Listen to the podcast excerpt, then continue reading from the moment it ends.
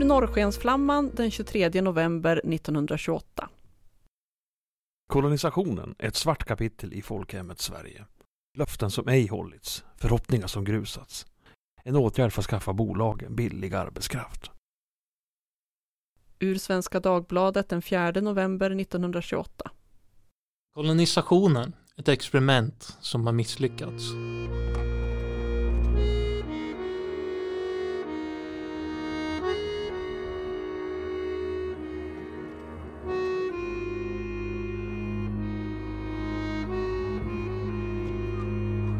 Hej och välkomna till Arkivpodden i serien Dokumenten berättar.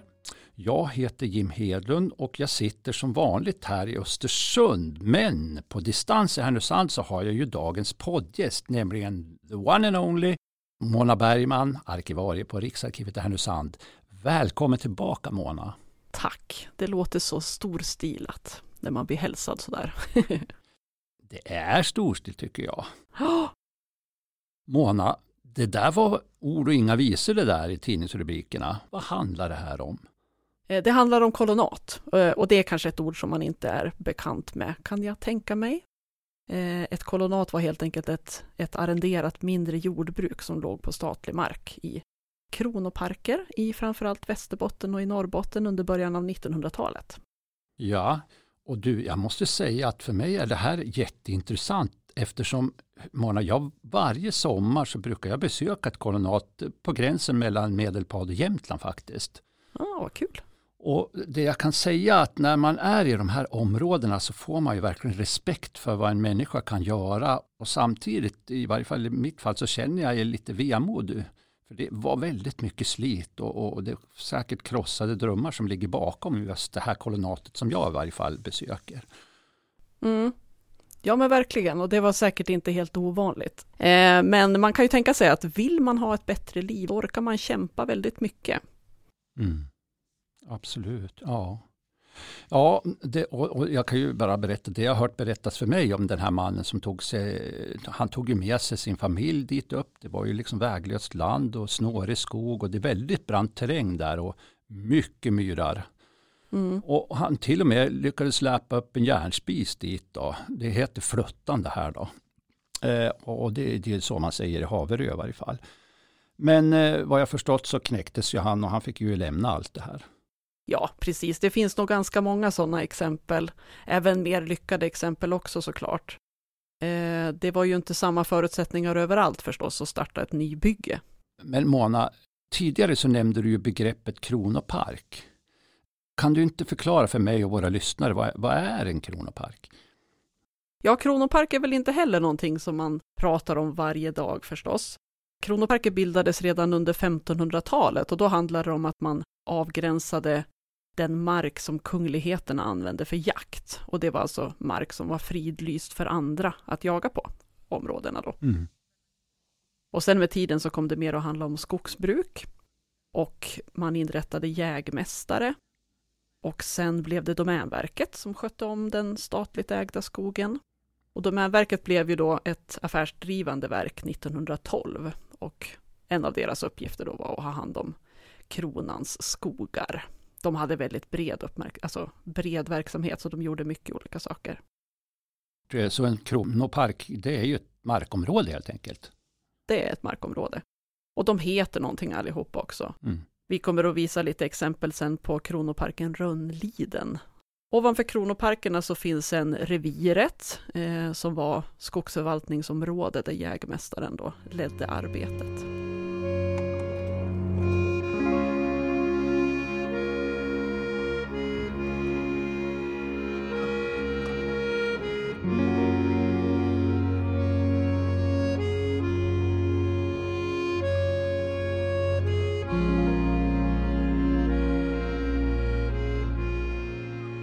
Kolonisationen av norra Sverige, det har ju väl en lång historia alltså? Mm, jo, men det har ju det. Riktigt långt tillbaka på 1300-talet ungefär så uppmuntrade kungamakten i Sverige folk att bosätta sig i Norrland. Och då handlade det om att man ville markera gränsen mot Ryssland. Mm. För att när nationsgränserna var lite luddiga så var det ju såklart praktiskt att hävda ägande till ett område om det bodde folk där som betalade skatt till kronan då. Det var ju inte så jättemånga som flyttade till inlandet från början, utan bosättningarna var länge koncentrerade till kustområdet. Förstås, men, men samerna då? De fanns ju ofta i de här områdena. Ja, men de gjorde ju det. Och länge så tänkte man från statligt håll att samer och nybyggare skulle kunna leva sida vid sida utan problem eftersom de livnärde sig på olika saker. Nybyggarna skulle ju syssla med jordbruk och samerna sysslade med renskötsel och jakt och fiske. Under 1600 och 1700-talet så kom tre stycken sådana här lappmarksplakat kallades det, alltså en samling förmåner för den som ville bosätta sig i lappmarken. Det här skulle alltså locka mer folk till de här stora obebyggda områdena då? Ja, men precis. Och kronan skulle då få mer inkomster i form av skatt. Blev det en fridfull samexistens mellan samer och nybyggare då? Blev det som man tänkte sig eller? Nej, det var väldigt mycket konflikter mellan nybyggare och samer och ofta handlade det just om jakt och fiske. Mm. Men från början så var svedjebruket omdebatterat också eftersom samerna tyckte att det störde rennäringen. Det där var ju alltså den tidiga kolonisationen. Eh, men kolonaten, det är ju lite senare, det hör väl mer hemma under 1900-talet? va? Mm, precis. Förklara. Ja, alltså in på 1900-talet, där är ju kolonaten då. Det fanns ju skogsområden där ingen bodde som ägdes av staten, men framförallt så fanns det ju behov av arbetskraft i de områdena där det inte bodde tillräckligt med människor. Så kolonaten skulle ju lösa det problemet eftersom man från statligt håll styrde vart geografiskt de här kolonaten skulle placeras. Så att mm. även om arbetskraftsbehovet verkar ha varit den liksom viktigaste anledningen så fanns det andra också. Dels så fanns det en socialistisk tanke mm. där kolonaten skulle kunna vara ett alternativ för samhällets fattiga och jordlösa.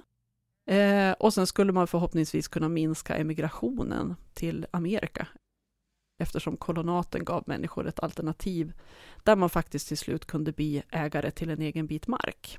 Det låter ju som en bra lösning ändå, men när vi hörde på tidningsrubrikerna så var det ju inte så här enkelt. Nej, alltså det låter ju som en bra lösning, det håller jag med om. Eh, och det som lockade folk att ansöka om att bli kolonist, alltså som det kallades då, på ett kolonat, var ju just det här att ha en chans att äga en egen bit mark. För det var så att när man hade arrenderat marken i tio år och skött den efter kontraktet, vad, vad det bestämde, så fick man köpa marken om man ville och om man kunde då ekonomiskt. Nu valdes ju inte de här områdena för att det var bra jordbruksmark, utan den valdes ju utifrån att man hade arbetskraftsbehov precis där. Mm. Och ofta rörde det sig om myrmark som man inte kunde odla direkt, utan att man behövde dika ut och förbereda och sådär, markbereda. Mm. Så kolonisterna kunde ju inte komma igång med odlandet särskilt snabbt. Sen så var det också svårt att få tillräckligt med arbete, alltså lönearbete i skogen för kolonisterna. Ja, hårt arbete, alltså klafsa runt på de här myrarna med blöta stövlar och, och gräva och dika ur. Det finns ju en hel del bilder på odlingslotterna med de här dikena och de ser jättedjupa ut. Jag vet på någon bild så ligger en hink nere i i mitten där och då, då kan man ju jämföra med den lite och förstå att det var rätt djupt. Det var nog inte gjort i en handvändning kan jag tänka mig. Jag förstår också att man kan ju använda vattnets kraft i viss mån. Att man bygger dammar och sen låter vattnet forsla bort material, men det var ju ett fasligt grävande hur som helst. När marken är blöt så är ju risken att eh, kärlen förstör odlingarna och det här vädret, det är väldigt oberäkligt också. Det är mycket att ta hänsyn till. Ja men absolut, och sen var det ju också en väldigt svår balansgång för kolonisterna hur man skulle prioritera arbetet. För att från statligt håll så hade man bestämt att lönearbetet i skogen, det skulle vara huvudinkomsten för kolonisterna och jordbruket skulle bara vara en bisyssla. Mm. Så att när man väl fick sitt kolonat så fick man skriva på ett långt kontrakt eh, där det fanns med en mängd krav byggnaderna till exempel, de skulle färdigställas enligt vissa standarder inom en viss tid och inom fem år så skulle man ha odlat upp en hektar jord. Så man behövde alltså ut och arbeta i skogen för att få inkomst och det var ju inte alltid som att det var jättenära sin bostad utan det kunde ju vara längre bort.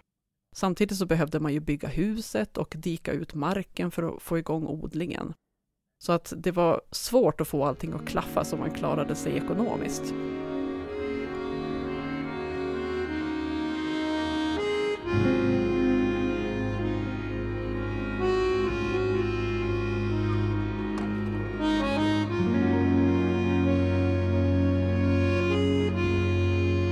Det här med kolonaten. Vet du. Och jag har ju bara sett spåren efter de här människorna.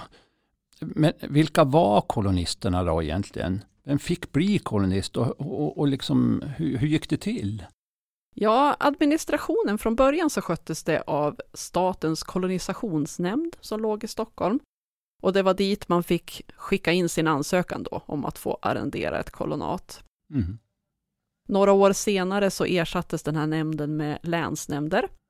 Och där har vi då i Härnösand arkiv efter kolonisationsnämnderna i Västerbotten och i Norrbottens län. Ja, och eh, faktiskt så har vi ju här i Östersund också finns kolonisationsnämnden som det heter, arkiv här från just Jämtland. Då. Mm. Just, det är ett svårt ord. och det är ju inga arkiv kanske som forskare kommer och söker i varje dag, men, men det är spännande material. Mm. Men hur som helst så var ju en av förutsättningarna att bli kolonist att man inte redan ägde jordbruksmark som man kunde leva på. Mm. Och sen så såklart att man var arbetsam och eh, ansågs lämplig för uppgiften. Det lät ju bra, men vem bedömde det här då? Om man var lämplig eller inte menar jag. Ja, det var många faktiskt som fick, eh, fick eh, lämna uppgifter och rådfrågades. Mm. Till exempel den lokala landsfiskalen, alltså polisen, eh, prästen från församlingen man bodde i från början och kommunen kunde lämna upplysningar. Det var inte ovanligt heller att man fick avslag. Jag har sett ett dokument till exempel där kolonisationsnämnden var tveksam till om en person var lämplig på grund av att han inte var gift. Jaha, det var, det var också ett krav, hörru du. Mm. Det handlar väl i och för sig att man inte ensam kunde klara uppgifter med både jordbruk och arbete. Det måste ju vara det då. Som... Ja, men visst. Gärna så skulle man ju ha några barn också i, i lämplig ålder som kunde arbeta i skogen de med och bidra med extra inkomst till hushållet. Mm. Som ett familjeföretag. Precis. Ett av de kolonaten som jag har läst lite mer om, det är kolonat nummer åtta i Rönnliden, som ligger i Vallträsk, heter byn. Eh, två mil väster om Storuman. Där hette en av kolonisterna Carl Viktor Karlsson. Eh, han fick tillgång till sitt kolonat i mars 1921 och kom då med hustru och fyra stycken barn från Jokkmokk, så en bra bit ifrån. Eh, och kolonat nummer åtta, när man läser om det så ser man att det var ett så kallat stadsbygge. Mm-hmm. Och nu frågar ju jag då direkt, vad, vad innebär det, ett stadsbygge alltså? Ja, alltså det fanns ju olika, antingen kunde man ha ett stadsbygge eller också kunde man bygga själv. Var det ett stadsbygge så innebar det att mangårdsbyggnaden och laggården redan var byggda av kolonisationsnämndens byggnadsarbetare, så att säga, anställda. Mm. Så att då var byggnader redan byggda när kolonisten kom dit. Eh, sen var det upp till kolonisten att färdigställa allt sammans, men det fanns ja, någonting att utgå ifrån i alla fall. Kolonisationsnämnden hade ju typritningar, så när man tittar på fotografier så är ju husen i princip likadana, eller åtminstone väldigt lika varandra. Mm. Nu har jag bara sett liksom stengrunder och så här. Hur, hur såg de här husen ut då? Ja, tittar man på typritningarna så är mangårdsbyggnaden ett timrat hus med förstuga, kök och kammare på bottenvåningen. Sen hade huset också en vind och det är stora fönster på gavlarna så man kan ju tänka sig att man använder det också. I köket så kan man se att det är inritat en, en liten källare med lucka på golvet för matförvaring, som ett litet kylskåp. Eh, familjen Karlssons hus då i Valträsk, det var 10 meter långt och 6,6 meter brett. Och taket var klätt med takspån. Mm. Mm. Och, och, och tittar man på fotografiet av den här familjen framför sitt nya hus så står de här uppställda framför farstukvisten. Och det är ju väldigt stora fönster. Ett riktigt fint hus vad jag kan se. Ja, men visst är det. Det är ett jättefint hus, jag håller med. Ja, Det ser ut som att det är rödmålat också, jag skulle gissa det.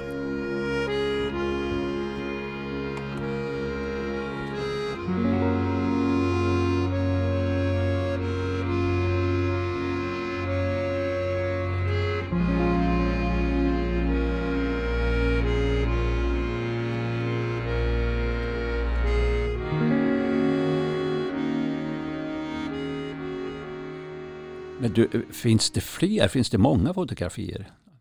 Ja, alltså i Härnösand har vi ett tjockt fint fotoalbum eh, som hör till kolonisationsnämndernas arkiv. Mhm. Framförallt så är bilderna från 1919 till 1921. Och väldigt många foton ser ju ut just som det här bilden, att det är familjer som står framför sina hus som håller på att byggas eller är byggda eller så. Det finns också foton på väldigt, väldigt steniga så kallade vägar och på tillfälliga kojor som ser ganska primitiva ut och på byggnadsarbetet. Man förstår utifrån bilderna då att man gjorde väldigt mycket arbete på plats. Mm. Eh, Det fanns sågverk i Karl Viktors by i Vallträsk. Eh, Det fanns hyvelmaskiner, man kunde tillverka tegel och takspån i närheten. Och sen kom förstås virket till husen från skogen som var i närheten. Bilderna, man får verkligen den här nybyggaranda-känslan över dem. Att det är människor i arbetskläder och stolta miner som poserar framför sina hus. Och eftersom fotona är från starten då, när folk flyttade in, så är ju inte det så konstigt, utan det var ju en väldigt hoppfull situation där man hade fått chansen att förbättra sitt liv och kanske i slutändan bli markägare. Mm. En dröm. Mm. Men du, hur, hur gick det för Carl Viktor och ja, hur gick det för hans familj? Ja, alltså det gick ju för dem som för de flesta andra. Det var väldigt svårt och väldigt hårt arbete. Det var svårt att hitta lönearbete, alltså skogsarbete. Eh, och det här är något som Carl Viktor själv berättar om i ett brev som han skickade till kolonisationsnämnden i november 1927, när de hade varit där några år. Då. Och där berättar han att han under året bara fått ett arbetsuppdrag genom reviret och det var att hugga ved. Så han var besviken och tyckte inte att de löften som getts när han ansökte hade uppfyllts. Och han skrev ungefär så här om man läser. Se till att vi får lika hög inkomst som i andra delar av landet. Då klarar de flesta av oss kolonister här i Rönnliden och kan bo kvar. Men vi behöver jämn tillgång till arbete så att vi inte blir en skam för samhället. Jag får nog be om ursäkt för min skrivelse, men det är nog sanning. Jag lämnade min hembygd där jag arbetat i huvudsak hela mitt liv, vilket jag kan styrka med betyg, för att kunna få ett hem. Men jag slutar ej som kolonist förrän jag blir utvisad. Men du, finns det mycket mer material från de här kolonisterna kvar? Och fick han något svar eh, på det här brevet? Ja, alltså det finns ju en hel del brev, såklart. Som vanligt med arkiv så får man ju söka en del förstås, och man ska ju ha tur också. Brevet från Carl Victor, det som är roligt med det, rent språkligt faktiskt, det är ju att det är skrivet helt utan prickar och ringar över å och ä. Så man får avkoda lite för att förstå. Man får lägga till någon punkt här och där också. Det känns inte som att han var så där jättevan att uttrycka sig i skrift.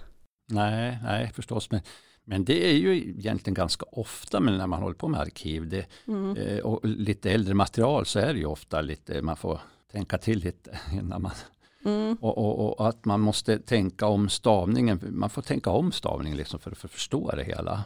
Mm. Men hur var det då? Fick han, fick han verkligen fick han svar? Ja, men han fick ju det.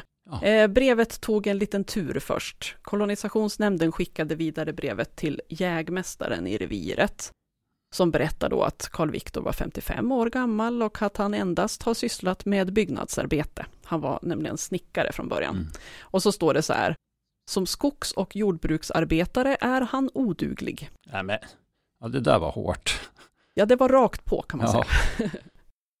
Till Carl Victor skrev de ju såklart inte så, utan eh, brevet till honom berättar om en del pågående avverkningar runt om i distriktet där de tyckte att han skulle söka jobb istället. Så att det var lite lösningsorienterat i alla fall.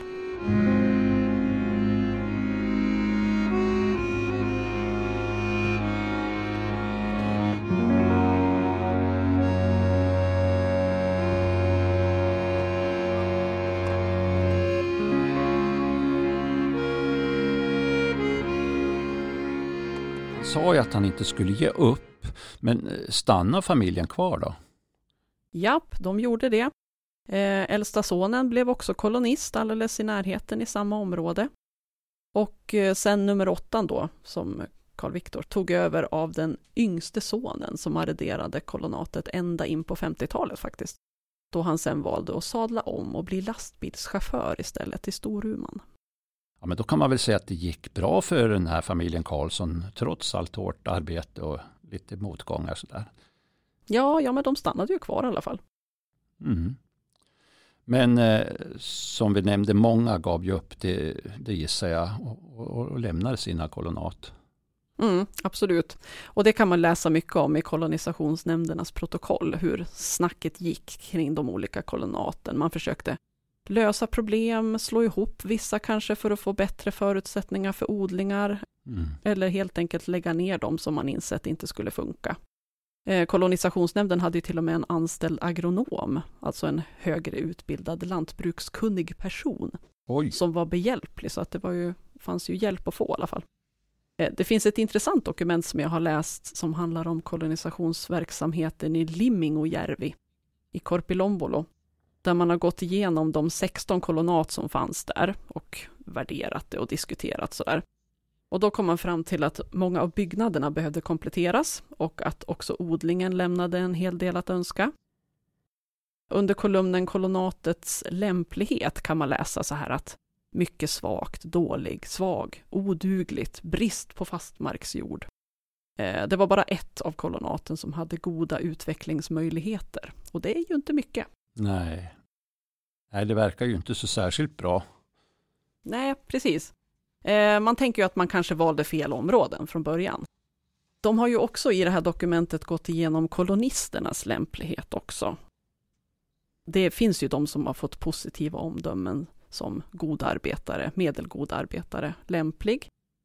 Men de negativa omdömena är ju fler och då kan det låta sådär att sjuklig, olämplig, knappt medelgod arbetare, kolonisten urmakare, ej stora utsikter som nybyggare. ej kvalificerad nybyggare och mindre lämplig. Ja, det, det, det kanske var ett av problemen där här med det här projektet. Alltså att, att människor som inte hade några förkunskaper om hur man odlar och i tuffa klimat och de kom dit och i, ibland kom de från andra delar av landet till och med och då förväntas att de skulle kunna starta upp ett helt nytt liv, en öde myr. Mm, ja men precis. Och eftersom ett av kraven var att man inte fick äga mark om man ville bli kolonist, så var det ju oftast de fattigaste kom dit, alltså som kom dit, så de hade ju ingen buffert ifall det dröjde innan arbetet kommit igång. Och sen så kan jag tänka mig också att många saknade lokal förankring liksom, och då var det ju säkert svårare att få tag på skogsarbete, kan jag tänka mig också. Ja, man hade väl inget kontaktnät. Nej men visst, det finns exempel på industriarbetare från Mälardalen faktiskt som, som gav sig av norrut och blev kolonister. Och eh, för dem så var det säkert ett ganska bryskt uppvaknande, tänker jag, när man kommer från ett helt annat samhälle och sen så står man där i den norrländska ödemarken. De flesta av de här blev ju inte där så länge, utan de återvände hem igen.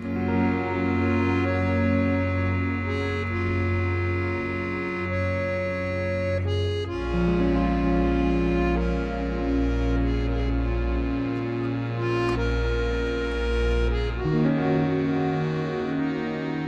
Månad. vad, vad hände med kolonatprojektet då, alltså från statligt håll?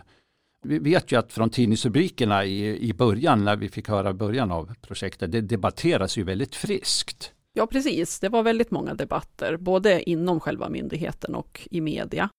Och debatterna handlade ju då framför allt om kolonisternas arbetsförhållanden och rättigheterna och skyldigheterna jämfört, alltså mellan kolonisterna och staten. Mm. Det finns exempel på där kolonister nästan ruinerat sig för att färdigställa byggnader som man var tvungen att göra enligt kontraktet, medan man hade uppfört tillfälliga byggnader som man tyckte fungerade fullt tillräckligt. Mm. Det är en sån som eh, rubrikerna, alltså en av rubrikerna i början, det är en sån historia att en man som var tvungen att bygga en laggård fast hans tillfälliga laggård som han redan hade byggt fungerade alldeles perfekt enligt honom själv.